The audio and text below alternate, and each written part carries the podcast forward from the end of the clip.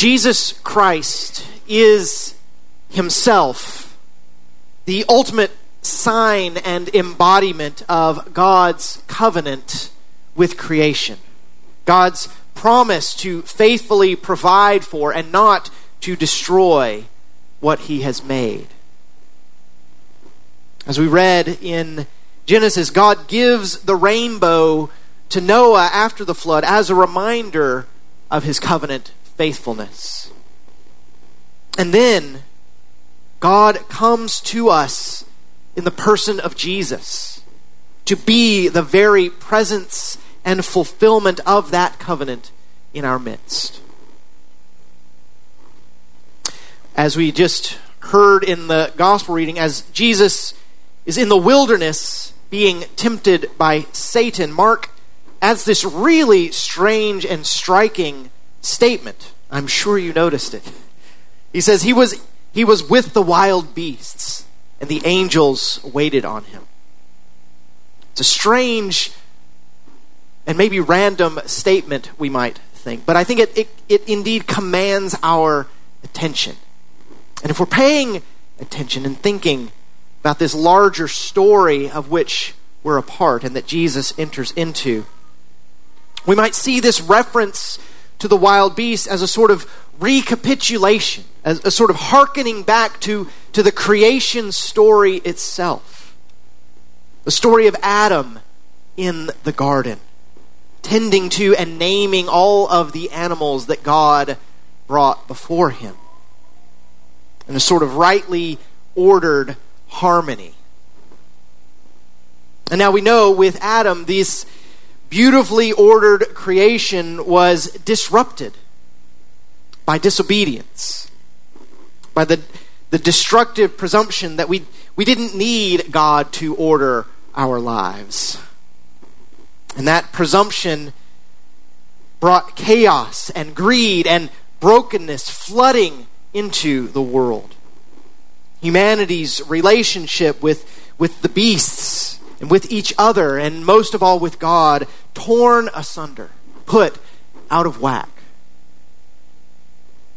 And this is really the history of how things have gone for us as humans. The more we try to fix things of our own effort, the more we mess things up. Our solutions are never big enough or comprehensive enough. And really, it is our hubris that, that thinks that we can save the world through technology or ingenuity alone.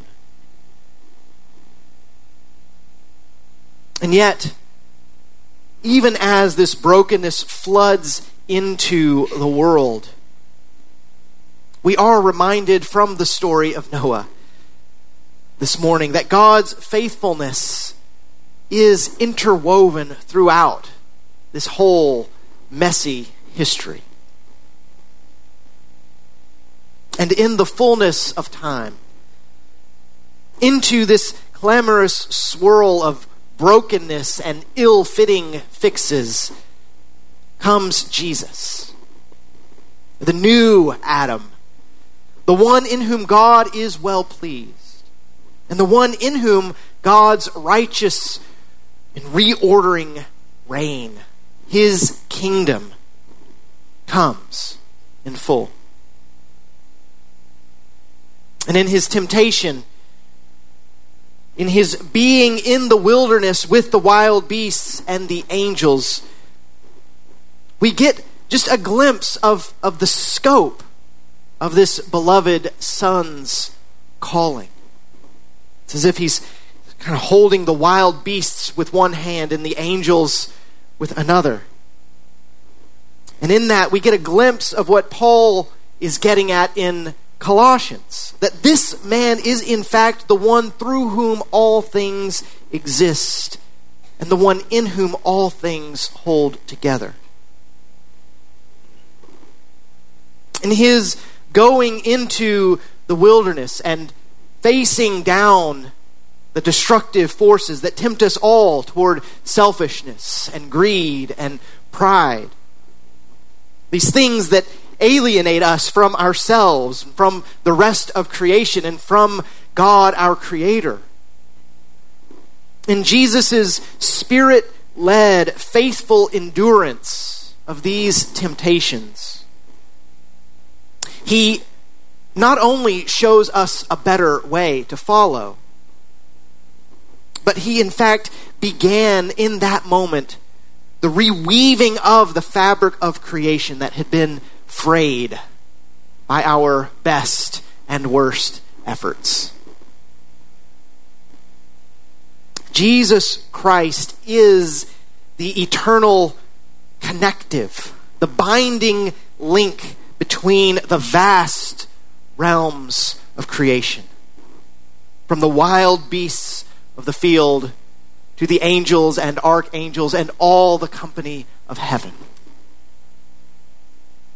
And he is also the thread that reweaves the torn fabric of our own hearts and lives. In him, all of these things hold together. And in this movement that he makes, from the waters of baptism into the wilderness for 40 days and back onto the scene, proclaiming this promised kingdom of God at hand. In this movement, he displays this wholeness and flourishing before our very eyes.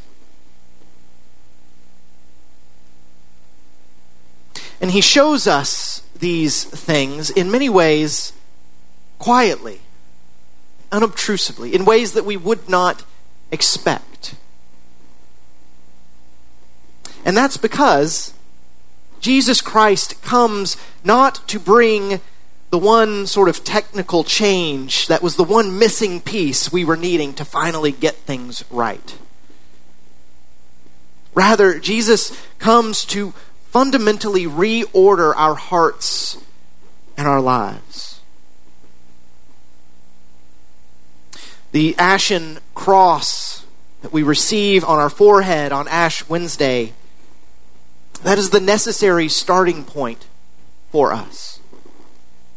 The sometimes dreadful and all too poignant recognition of our own mortality, our creatureliness, our utter inability to be responsible for our own preservation.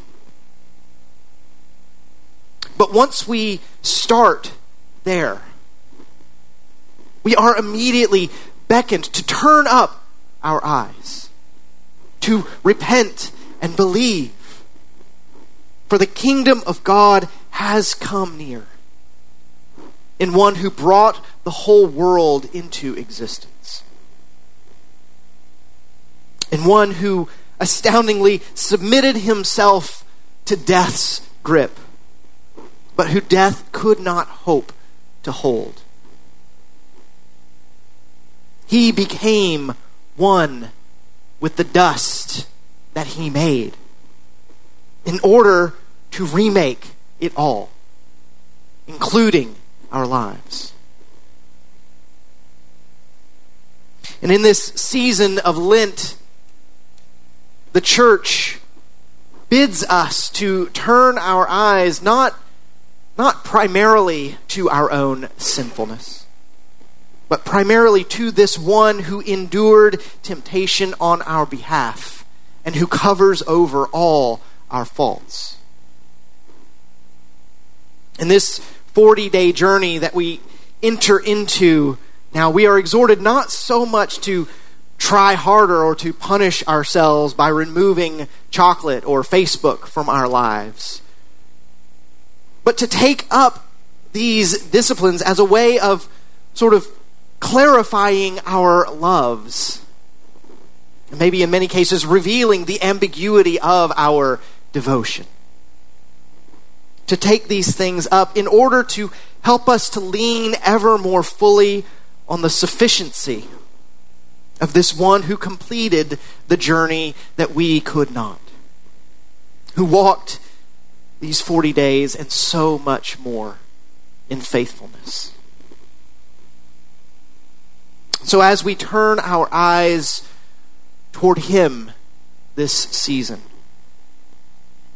may we be enlivened by this expansive vision of wholeness and flourishing that we see in Him, and which He indeed holds out for us and invites us into as we open our lives to Him.